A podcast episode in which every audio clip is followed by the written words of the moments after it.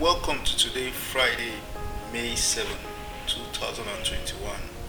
It's Open Heavens Devotional by Pastor E.A. Adeboye. Today, we'll be looking at what you sow, you will reap. 2 Corinthians chapter 9 verse 6 is a memory verse. But as I say, he which soweth sparingly shall also reap sparingly. And he which soweth bountifully shall reap also bountifully. I read that same 2 Corinthians chapter 9. I read verses 6 to 8 as our Bible text. But as I say, he which soweth sparingly shall reap also sparingly. And he which soweth bountifully shall reap also bountifully. Every man according as he purposeth in his heart, so let him give, not grudgingly or of necessity, for God loveth a cheerful giver. And God is able to make all grace abound toward you, that ye, always having all sufficiency in all things, We are bound to every good work.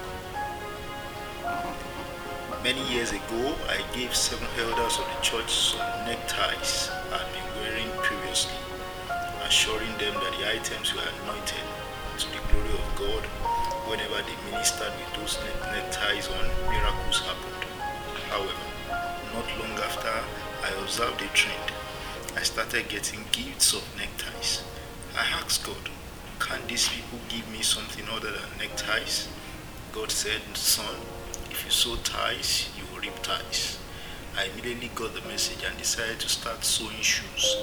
I gave out a good number of shoes, among which were some of my favorites, to some pastors who, were, who wore similar sizes. I expected a harvest of new shoes the month after, but there was none.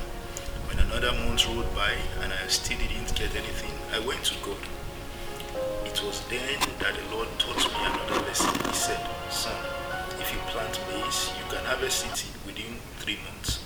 But if you plant yam, you have to wait a little longer. James chapter 5 verse 7 says, Be patient therefore, brethren, unto the coming of the Lord. Behold, the husbandman waited for the precious fruit of the earth, and had long patience for it until he received the early and latter rain. God said to me, greater the quality of the seed sown, the more time you have to spend waiting for the harvest. The shoes you sowed are of greater value than the ties you gave out. Thus, you will have to wait a little longer. Once the harvest starts, however, there will be no stopping it. Not long after I began to get gifts of shoes, different sizes and colors.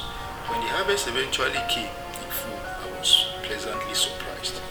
As a child of God, must bear in mind that God is supreme and He does as He pleases in all situations and circumstances.